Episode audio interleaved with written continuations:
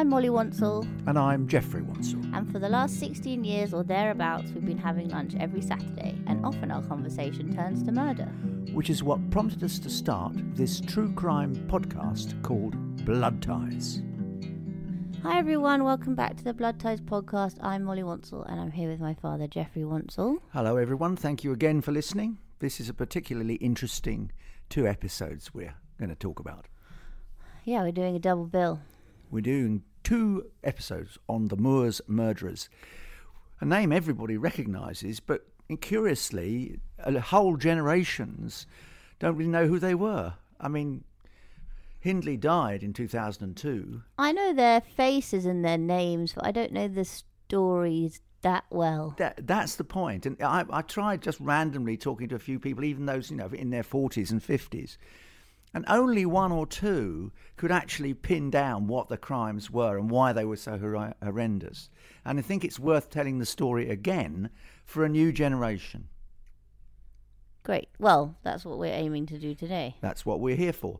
Anything exciting this week? I haven't been. I went to the Terence Rattigan annual dinner. That was fun, fun nice. Very nice. Uh, I was away this week. Well, I was meant to be away on a National Trust road trip with Mum, uh, but it rained so much we gave up and came home. yes, it's very difficult to do National Trust gardens. in Well, the there's no point going around a garden in the rain, is N- there? not We did what we went to one house and we had to sort of walk up a very long drive in our Macs, and it was all terribly British, and everyone was sort of like the National Trust ladies were sort of rushing to the uh, hallway to with the mop, you know, to Yeah. stop the onslaught of water coming in the front door and. Oh yeah, I can imagine. The only thing that I really liked, we went to a place called Charlecote. We were sort of in Warwickshire and Worcestershire. Anyway, we gave up. But um, this place, Charlecote, had um, has the best carriage collection Oh, lovely. of all the National Trust properties. I've never seen a Victorian or Carriages. carriage close up before. Mm. That was really cool. They had like three, four, no, five different types. Uh, and that was great. And the tack room was amazing. Apart from oh, and actually, to be fair, this some grand people bought this house in the Victorian times and wanted to have big parties. So I'm really super into Victorians, as we know. So I they know. had built a really excellent kitchen in serv- servants' quarters, which again is something I'm super into. So that was good. Oh, that's very good, darling. Well, I didn't do it. We had a very nice um, email from a man I work with on live shows um, and has a true crime podcast as the well. UK True Crime podcast. Yes, so thank you, Adam. And do have a listen to UK True Crime podcast. Definitely. Um, all right. Well, shall we get going? Um, we uh, had tried to divide this into sort of separate it into Ian Brady and Myra Hindley, but we worked out that doesn't quite work, does it, Dad? So we're going to Yeah. do two parts. And the first part is what you might describe until they met and their upbringing. And the second part, the murders themselves and the trial and the aftermath. Great. So basically, we're taking it up until they decide to commit the perfect crime together. So here we go with the Moors Murderers Part One. Ian Brady was born on the 2nd of January 1938 in Scotland. He was uh, the illegitimate son of an unmarried tea shop waitress called Margaret, also known as Peggy Stewart. His father is rumoured to have been a local journalist who died before Brady was born. So Brady was born Ian Stewart. But Margaret, Peggy, had a terrible job with babysitting and minding him. And in the end, effectively farmed him out to a couple called Mary and Joan Sloane, who already had four children. So Ian Stewart became Ian Sloane. He was always the outsider. The other children, who were the Sloanes' natural children, and I wouldn't say they ostracised him, but they certainly didn't make him feel all that welcome. Plus the fact that Brady was naturally clever, rebellious, difficult, but very smart. Sometimes I think being too clever is not a good thing. Yes, I, I would agree with that myself. I think it sends you like even if you don't have a tendency towards uh, um, evil, it can send you a bit loopy. Yes, I would think that's an entirely fair point. anyway, he's rumoured to have, in that classic um, form, uh, tortured animals when he was small, something we've talked about many times.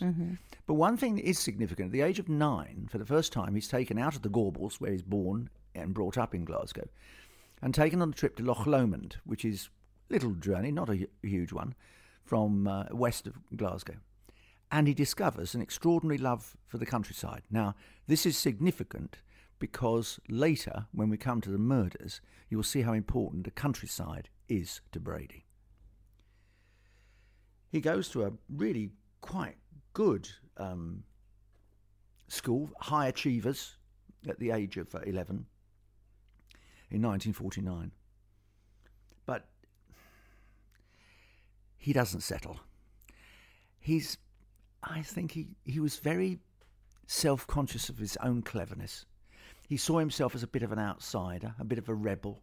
He's by now quite tall, not bad looking if you look at pictures of Brady.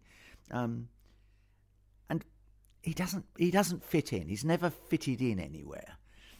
Um, now, one of the interesting things about Brady, or at least to me, is he never did national service. I have never got to the bottom of why Brady did not do his national service. It was of, he was of an age When when was he born again? he was born in 1938. They didn't abolish national service until 1960. Hmm, interesting. Yes, it's one of those little strangenesses in the story that no one's ever quite explained to me. Mm. Anyway, he he leaves school. He has a couple of appearances in juvenile court for ho- for housebreaking. Uh, um, he leaves school at 15 to go and work in a shipyard, and then he works as a butcher's messenger. This again is significant later because he has an appetite for blood. He threatened his then girlfriend with a flick knife, and just before the age of 17 was given probation on the grounds that he left Glasgow and went to live with his real mother, Peggy Stewart, who by this time has married an Irishman called Patrick Brady. So the ma- the boy born Ian Stewart, who has become the young man called Ian Sloane, has now become Ian Brady. Brady goes to uh, to live with him in Manchester at the age of about seventeen. Now comes an interesting part of Brady's growing up. He goes to work uh, in a fruit market and is caught stealing. Now, because of his previous contact with the law, which said he had to travel to England, he isn't given what the lenient treatment he thought he would. He thought, well, everybody steals in the market anyway. It's only a few bits of copper or bits of lead. It doesn't really matter. But instead, he finds himself, in Strangeways, one of the most notorious northern prisons in Manchester. And he spends three months there. And then, on top of that, he gets two years of Borstal training. Now, for a man who already feels that he is being different, and he's very different, Brady takes this badly. I mean, he really does. Colin Wilson, one of the people who communicated with Brady a lot, and indeed uh, was the man who gave me his copy of uh, Brady's book, The Face of Janus, believes that it was that resentment at the Borstal training that made him convinced that he was going to be a, a, a, a murderer. He, he, he, was ext- he was so angry, and he started to read I was became a voracious reader, not just Dostoevsky, Crime and Punishment. Everybody knows that he read Crime and Punishment, but also Nietzsche, Mein Kampf. He became a Nazi in all but name. Mm. He was fascinated. Didn't like the memorabilia. I wasn't wearing you know swastika armbands or anything like that, but he really was influenced by Hitler and particularly by Mein Kampf. This sense of being an outsider, a, someone different, someone who is well, if not above the law, then certainly can disregard the law. So you have a man for whom I suppose you could say nihilism was invented. He is a narcissist and he's a nihilist. He doesn't believe in God. He dates very much in the Nietzsche tradition. Um, he's decided also that he's going to better himself. So he studies accountancy in the evenings in his bedroom uh, with Ian and with, Brady and his mother, and turns himself into a bit of a clerk. And finally, in January 1959, he gets a job. He's 21. He gets a job at a chemical factory called Millwards in Gorton in Manchester. He's still feeding his love of Russian literature. He's now taken up Tolstoy. Lord Longford, who also campaigned for Brady to have better treatment when he was alive, the late Lord Longford, who I was lucky enough to call a friend, always used to tell me that Brady knew more about Tolstoy and Dostoevsky than any other person he'd ever met. Really? Yes, he's an extraordinary man. I mean, I'm not admiring him. I'm simply saying he was quite an extraordinary I'm man. into Tolstoy. He, by this time, has a Tiger Club, Tiger Club Cub motor bicycle, which he tours the Pennines, the moors outside Manchester. He's quiet, he's purposeful, but he's short tempered. Mm, well, he, he's happy enough at Millwards in his own way. But at Millwards is where he encounters the woman that was to become his accomplice and indeed his partner, Myra Hindley. Myra Hindley was born in Manchester. She didn't come from Glasgow. She was actually born there. She was born in Crumpsall and raised in Gorton, not that far from the chemical factory, actually. Uh, she was born on the 23rd of July 1942. So she's a little bit younger than him. Just a little, yeah. Her father, Bob, was ex paratrooper. He'd been in the war. He was an alcoholic and he was also abusive. She was baptized a Catholic, and that again is important because she returns to Catholicism at certain points in her life. They lived in a basically one room. Um, they were so poor. He, Bob, her father, had this reputation in the army of being something of a sort of hard man, and he kept it up. He would never let her back down in a fight. He taught Hindley, his first child. They went on to have a sister, another younger sister called Maureen. He taught her never to back down. If he's in a fight, you fight back. And it's it was important because at the age of eight, she's attacked by a boy of about her age and runs home to her father, Bob, who insists that she goes back out there and hits the boy. Otherwise, he's going to hit her. So Hindley, at the age of eight, goes outside, back outside, finds the boy and knocks him down. and she says, at the age of eight, I had my first knockout. I oh, mean, it, That's quite in. it's quite. Some say, and it's only a possible theory, that that incident at the age of eight was the inciting incident that was leader that would lead her to murder. What, because she like enjoyed it? Yes. I'm not saying it's true. I'm simply hmm. saying it's one of those suggestions.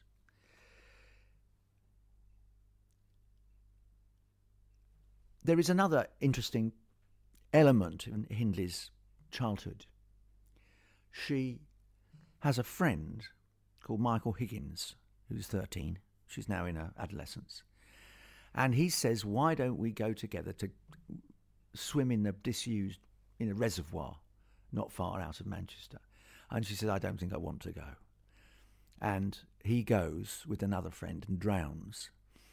And many of her friends at the time say that Hindley blamed herself because she was a good swimmer for not being there and for not saving him. Oh, It's that's uh, sad. it's an interesting and another element of what goes to make up this woman.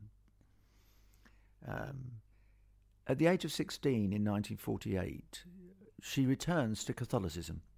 Her father had her baptized, Bob had her baptized a Catholic, but on the insistence that she never, never went near a Catholic school. He, he insisted they were no good at all. However, Hindley herself returned to Catholicism at 16, and indeed she uh, is um, took instruction as as one does if one's returning to Catholicism, and in November 1958 takes her first communion. She's 16. At Christmas 1958, she begins a brief relationship with a man, young man called Ronnie Sinclair, and they become engaged the following year. They're both 17. But she breaks it off finally after a number of months, even though they have got engaged, because she says he's too immature. I mean, he's 17, so. Yes, I'm not surprising, really, Yeah. but never mind. But she also starts to morph. In 1959, she starts dyeing her hair pink, and she gets takes to wearing leather jackets. And um, she a punk? uh, well, it was a long time before punks, and she also starts taking, interestingly, judo lessons. Right. Well, she wants to be able to defend herself. Absolutely. Again, the influence of her father Bob is everywhere because at the judo classes, not many people are prepared to fight her because uh, she tends to keep the hold a bit long. She doesn't tend to uh, let go once she's won, so to speak. And again, I'm, I don't want to make that sound amusing. I mean, it is actually indicative of her character. Yeah. There is something in that character m- m- taught at her father's knee and knuckle um, that was to come become very important. But the essential and the most interesting moment comes in January 1961 when she joins Millwards, the chemical factory that Ian Brady is already working at. She's a shorthand typist by this time, and the first bit of dictation given to her at Millwards is by one Ian Brady. Hmm. Hindley is infatuated. I mean, he's quite handsome. He's he's very silent. He doesn't, you know, he doesn't say much. Got quite sort of piercing eyes. Intelligent and broody, very broody. sitting around in the tea room reading Yeah. Dostoevsky. Yes, and, and remember, he's got a bit of a criminal past. You know, he's been in Strangeways, and he's been in Borstal. We've talked about let, this before. let us go back to our favourite topic. Why do women like bad men? Why is it that good women like bad men? Well, um, she begins a diary very shortly after she encounters Brady, in which she lists her, her infatuation. Oh, he isn't. He, I think he's looked at me. How old is he, she by this point? Well, it's 1961. She's 19, going 19. on 20. I mean, that's normal when girls go into guys, you know. Yep. Well, you've taught me that. uh, I, I think she la- she literally. I mean, they didn't speak a word until July 1961, but she's still writing in her diary how I mean, fascinating. I can find diaries of mine that are similar, apart from I was 13 and not planning any kind of Yeah. murder. Not well, they weren't 13. at that point. And finally, i- i- she even gets to a point in the diary. I think it's in November 1962, when she says, "I can't be bothered with this anymore." Brady's no.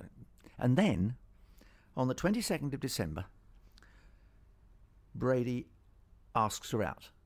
Well, out of nowhere. Or- Pretty much. Oh my goodness. Suggests they go to the cinema and they go and see King of Kings At Christmas. at Christmas. Um, and remember, he, he's clocked the fact that Brady is Catholic, of course. And, you know, it's, it's, he's, Hindley's Catholic. Hindley, sorry, it's, Yeah. Hindley's a Catholic. Yeah. What? Why is that relevant? Well, King of Kings is a story of. Oh, sorry. Yeah, right. Got it. Okay. So well, I don't actually know what King of Kings is. It's a story of Christ. Oh, right. Okay. He takes her to a Christmas Yeah. Catholic Christmas story. Yes. Interesting. Smart, smart. He's a smart guy. Yes. He, he's, no, no one's. Obviously, noticed that she's been having her eye on him, but she wasn't at all subtle about it either. No, no. I don't think Hindley was subtle about it. Uh, anyway, about a week after King of Kings, that they uh, make love on the divan in the front room of the house that Hindley's been sharing with her grandmother for some time. When Maureen, the second child, was born to Bob and his wife, Myra moved in with her gran. It was just round the corner. So Myra's been brought up pretty much between two houses, and Maureen stayed with the original house. Mm-hmm. So Myra takes Hindley back to the house, and they become lovers, but they also become, curiously enough, quite rapidly soulmates. Um, he gives her books to read. You know, you can imagine it. She's 19, approaching 20, very impressionable. Um, he's oh, charismatic in a way um, because he's so difficult and so removed and so. And I think she was later to say, and I think it's very telling, she didn't actually write this until 1978 1979. Within months, he had convinced me that there was no God at all. He could have told me that the earth was flat, the moon was made of green cheese, and the sun rose in the west, and I would have believed him. Such was his power of persuasion. And she was in love with him. Oh, absolutely. So, I mean, he, Brady didn't always treat her entirely well. Uh, at one point, um, there are suggestions that he drugged her. Certainly, he persuaded her to, to pose from series of inappropriately pornographic photographs. Um, of course, Brady was a keen photographer, and he got a time lapse on his camera. So he would pose, he would he would shoot pictures of her wearing underwear, and then he would put the time lapse on. They'd start making love, and he'd take pictures. I think he was thinking of selling them at one point. It was a it was a manipulative relationship, from the outset. pretty much. Okay. Well, I mean, that makes sense. And the, I mean, he was also giving her books like the Marquis de Sade, books about you know, early sadomasochism. Um, he's very interested in Sounds like grooming to me. uh, and to me, and to me. But yet again, the books, you know, you must read Crime and Punishment. After all, that's about a righteous murder. Um, now, Br- Hindley is very keen on animals, and she has a dog called Puppet.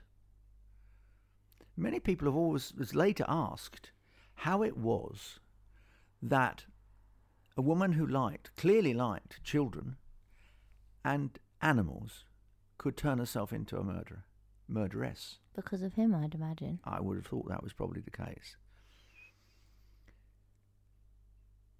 She later said that Brady started to talk to her about murder in July 1963. Bear in mind, they met at a time when England was changing rapidly. You know, the swinging 60s had come in. Uh, but what they were talking about was something that was wildly beyond the concept of anybody, even in the 60s. They were talking about committing a perfect murder, a serial murder, serial murders, based on partly Brady's interest in a case in America in 1924 when two young men called Leopold and Loeb kidnapped and killed a 14 year old and escaped the death penalty because they were both under 18. Now, that Brady found fascinating and clearly had an impression in his mind that Hindley and he could become as famous as Leopold and Loeb. I think Brady, from the very beginning, saw them as a double act. Now, of course, you can talk about folie à deux. We've talked about it before. You know, two people are more dangerous if they're together. It's not unusual. It's Do you think he picked? Do you think that he had that in his mind before, or as he was growing up, or do you think as they got together he thought, I think "Now I- I can do this"? I think it's the. I think the trigger was King of Kings and the you know the divan bed in her grand's house. I think that was the moment when he thought this is is special. He'd had girlfriends before, but there was something special about Hindley. I know, but what I mean is, do you think before he got into relationships, he thought to himself, he was thinking I'm about how part- to, yeah, find that person. I It's wish I knew. I, it's, it's a very good question, uh, Mo. I, I wish I knew the answer. Was he looking for someone, or did he just chance upon Hindley? Whatever the truth, there is no doubt at all that in the early part of 1963 they started to talk about murder and to talk about it quite in quite detail, a lot of detail. They also talked about robberies. Um, Brady was quite keen on money, and he quite fancied knocking over a post office. But in fact, that didn't really happen. But one of the things it did was he persuaded Hindley to learn to drive. Because previously he'd be taking around on the back of his motorcycle. But for what he had in mind, and for what they were later to do, he needed her to be able to drive a car or a van. Small, minivan. Uh, Nothing big. Just a, something in which, of course, you could hide a body. So you now have what I would say was an accident waiting to happen.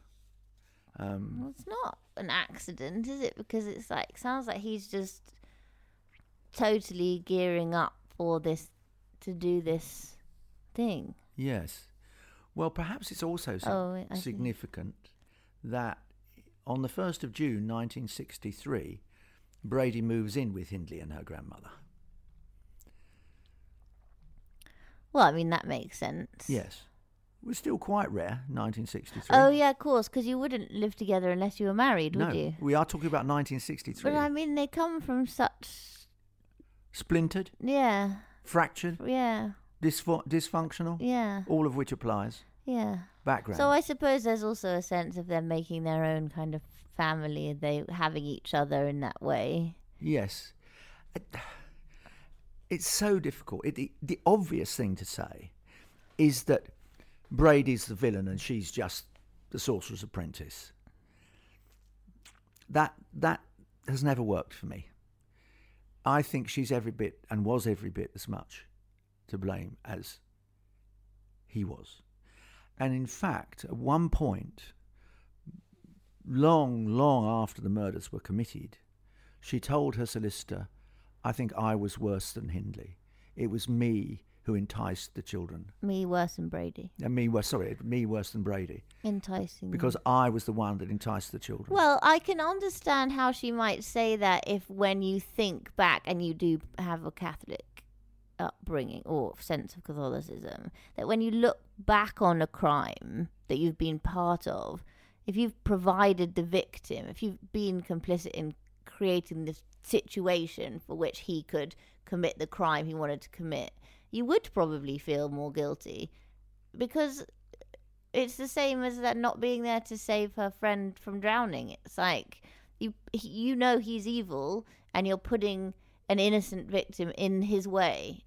So that that you know Well, one of the things that's very interesting about the case, and we'll come on to it, is that whenever she came to recount the killings, she was always somewhere else. I was in the bathroom. Uh, I was sent outside. Um, I, I was looking the other. I was looking out the window. Um, I've never found it convincing.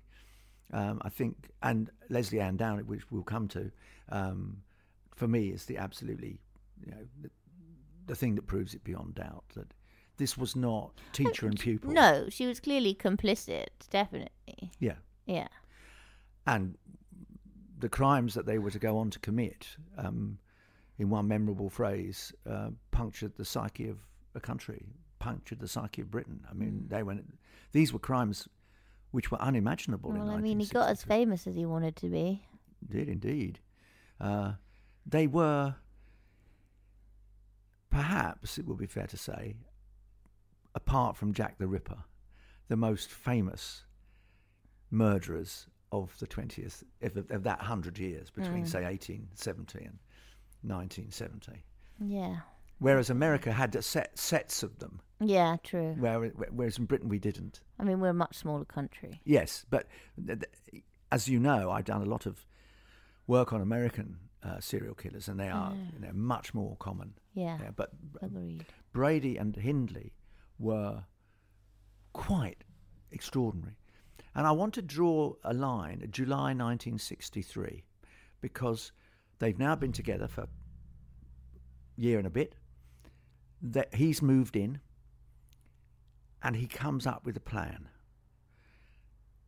He decides, and I think they decide jointly, that they are going to abduct, kidnap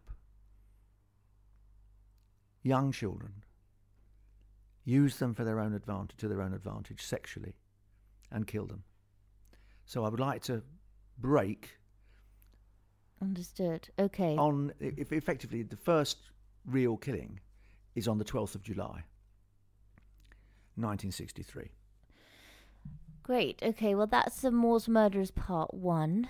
Thanks, Dad. yes it's it, it, it is a fascinating story Yeah, totally. um, and was it chance I think yours is an excellent question was it chance that brought them together or did he was he searching for someone to be a partner was it something I she mean- set something off in him He must have. I mean, it's an obvious thing that it would, you know, a woman or a couple tempting a child or in, enticing a child to come to them is is it, it will work more easily than a man doing it if he doesn't have a dog or whatever thing that you know we've discussed a sort of decoy Yeah. so maybe he was thinking of that also. Maybe, but what came first here, the chicken or the egg? Mm. Did she say, why don't we? Or did he say, I tell you what? yeah Everybody always thinks that it must have been Brady.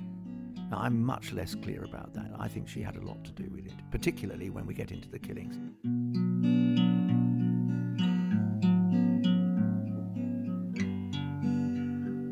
But let's talk about something cheerful for a minute or two. uh yeah definitely what are your plans for this coming? So busy Good. Well, that's great. i'm seeing i'm seeing a lot of theatre Well, good. and i'm going to the premiere of yesterday the richard curtis danny boyle movie Well, it will be very good. i'm sure it will yeah be very jolly I'm sure. um so what do, what plays you might might you be seeing? i'm seeing small island at the national Yep. i'm seeing blithe spirit in bath with jennifer saunders Oh, that's rather fun. And, And you can do, you can you can get back from Bath, can't you? uh yeah but i'm gonna go back to mum's because betsy's at mum's Oh, and go and collect her on the way back. Yeah. Yeah. and then I'm going to Death of a Salesman for the third time. I would say third and final. Yeah. I think. I think I've seen Death of a Salesman three times. I don't think I can probably see it no, again. you should see this production because it's really, really, really good. It's just that I've seen this, will have seen this particular production three times, which um, uh, I saw. De- I think I saw Deep Blue Sea five times, but Helen McCrory was so extraordinary in it, and I loved it so so much that I didn't mind. No, I've seen Deep Blue Sea a lot of times Mm. with all sorts of people. I've seen it done badly. I've seen it done well. Um, when it's done well, it's Helen McCrory eating the egg of the end of that play, even if I think about it now, will make me cry. Mm. Well, Um. Okay. Super. Well, thank you very much, and it's an absolute um, pleasure. we'll Should we thank? we should thank everyone who we, Again. uh, again always. Um. Thank you to Audio Boom who are now hosting us and looking after us and being great. Thank you Thank much, you to much. our producer Poppy Damon who has also been great and is great. That's nice. Uh, Barney Spiegel who did has been helping us with the sound. Thanks Barney, and uh, thank you Jeffrey for doing all the hard work. I now only turn up, which is great because I've got a lot of other stuff to do, quite frankly. And thank you to my brother Dan for the music and my friend George Leigh who did our caricature.